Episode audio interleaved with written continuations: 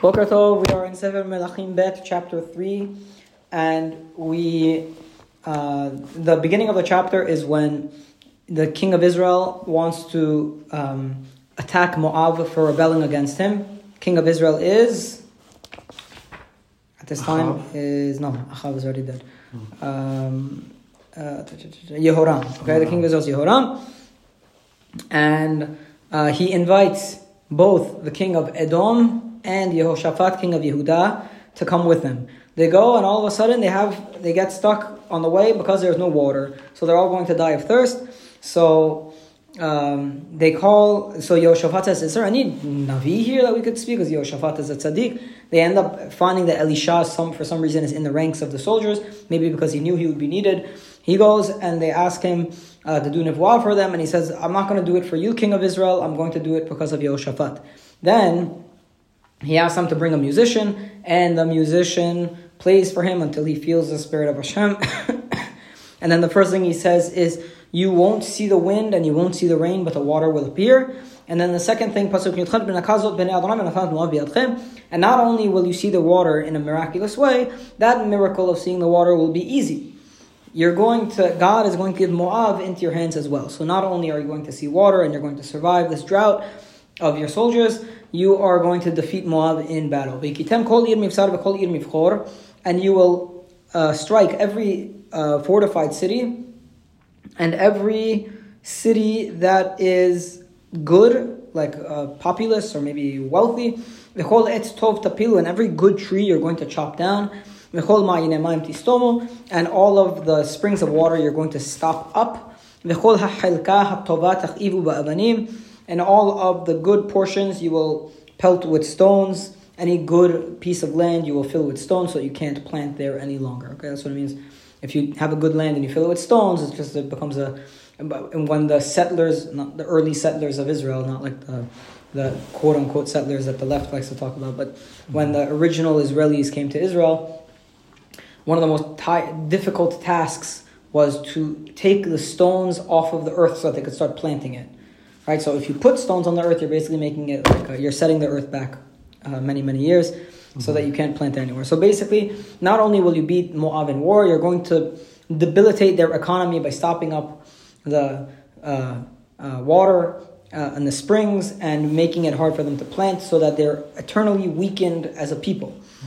Okay, there is a discussion. It says that you're going to cut down every good tree. There's an isur in Torah, and I think Pashat Kitetze, that whenever you go out to war, you're not allowed to cut down fruit trees.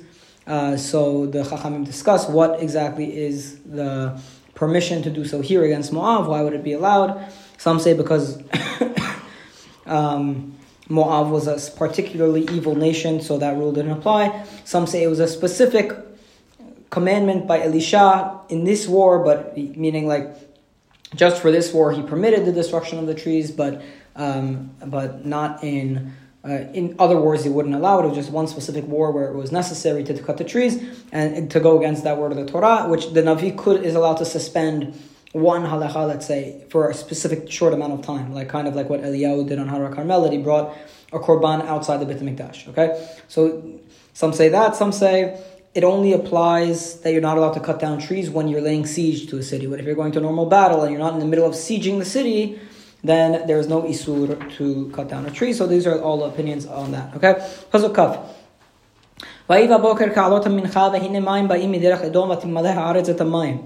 And then it was in the morning, uh, the next day, as the at the time that you would have brought the mincha, I guess sometime in the afternoon, that they the water started coming from the side of Edom. Okay, it was like a flash flood kind of thing that that and the land became filled with water. But then Moav, the enemy, hears that all three kings have come to do battle with them. So they called out and they gathered every person who can wear a belt, meaning a belt of arms, and older. V'yamdu ala gevul, and they stood at the border ready to fight. They gathered all of their men ready to fight. Pasuk kaf bet. V'yashkimu v'boker v'ashemesh zareha al hamayim. ויראו מועד מנגד את המים אדומים קדם. They woke up in the morning and the sun reflected on the water And the waters, because of the reflection of the sun, looked red like blood. So the Moab- Moabites, they looked at the water and they saw it looked like all of the flash flood was filled with blood. Vayomeru, so they said to themselves, Dam ze hachorev neharvu milachim. He said, this blood is from the infighting of the kings. Vayaku ishet re'eu, and each, uh, ki- each king struck the other king. Ve'atala shalal Moab, and now we can go and just take the spoils. Mm-hmm. And that's what they thought happened. The Moabites people are standing there, they see the reflection of the sun, it looks red, it has like a red glint, you know, like whatever, if you see the sun at the right time, the waters will look red. They think it's all blood. They say, "Oh, they're already killing each other. They probably got into a fight. Let's just go and take the spoils now." Okay, so now they think it's going to be a quick battle. In the meantime, Israel, Yehuda, and Edom are standing there ready to attack. ויאמרו דם זה החורב נחרו, ויבואו אל מחנה ישראל, פסוק כ"ד, they come to the camp of Israel, ויקומו ישראל, ויכו את מואב, וינוסו מפניהם, ויעקו בה והכות את מואב, and uh, Israel then came, once the Moabites came, they, they hit, they struck them, they ran away from them, and they struck them, and as they would go, and as they chased them, they kept striking them more and more blows. So Israel wins the war. Pasuk Wait. I thought they were gonna think that they were dying. The Moabites thought, Thought that, that we Israelites and dying. the ah. Yehuda were dying because Oh, okay. the water that came in the flash flood had the sun's glare on it, No, and no, I- it looked red. I mixed up who saw who. Yeah, yeah. So, so the, the Moabites thought the Israelites, the Jews, were dying. So the Moabites attacked preemptively, Okay. and then the Jews are just standing there, like waiting for them to come down the hill. Like it was, it was great. And so they just started killing all of them. And then as they they pushed back against the offensive, they struck them uh, all the way back into Moab. Okay, Veharim yaharosu, and then they destroyed the cities. V'chol chilka tova yashlichu ish avno, and every good portion of land they threw stones on it. Umiluha, and they filled it with stones. V'chol ma'ayan ma'im istomu, any spring of water they filled, they stopped up. V'chol etz yapilu, and every good tree they cut down. Ad hishira harashet, until the only place left were the walls of Harashet, which was a fortified city. Vayasobu kalaim vayaku, and then the the uh, kalaim, the the sling throwers, they came around the city and they started attacking it with stones. They started pelting the city with stones. Moav ki chazak mimenu and the king of Moav saw that the war was too powerful for him and that he was losing. So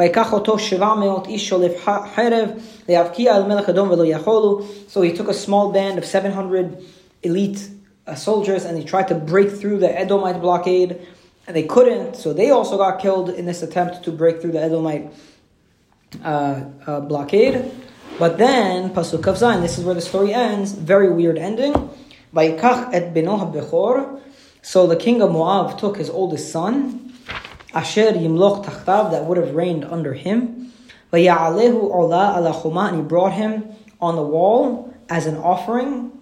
And, and he slaughtered him, and he brought him as an offering. Vahi ketzef gadol al Israel, and there was a anger over Israel. And they left him, and they went back to the land. Okay, so the war ends. How does it end? The king of Moab gives his son as a korban. Um, we could discuss that tomorrow, what exactly happened there. Some say it wasn't his son, it was that he took the Edom king's son and then he slaughtered the Edom king's son on the wall as a korban, which would explain why all of a sudden everybody was just sick to their stomach and left. Um, some say it was his own son, and he was trying to prove to Bnei Israel that you think Abraham Avinu is great because he slaughtered, he was willing to slaughter his son for Hashem. I am also willing to do so. So take away the zechut from Abraham Avinu, and he did. He went and he slaughtered his own son. The only difference is that we don't actually believe in doing that. It's just uh, it was just Abraham proved his devotion, but he didn't actually do it. And the king of Moab actually did it, which shows how depraved he was. And Bnei Israel got, just got sick to their stomachs, and they just left the war after that. And everybody went home. Okay, so then that that's the war. Very interesting war. Uh, Hashem, we continue Perek Dalet tomorrow. Baruch Adonai Amen, Amen. amen. Amen.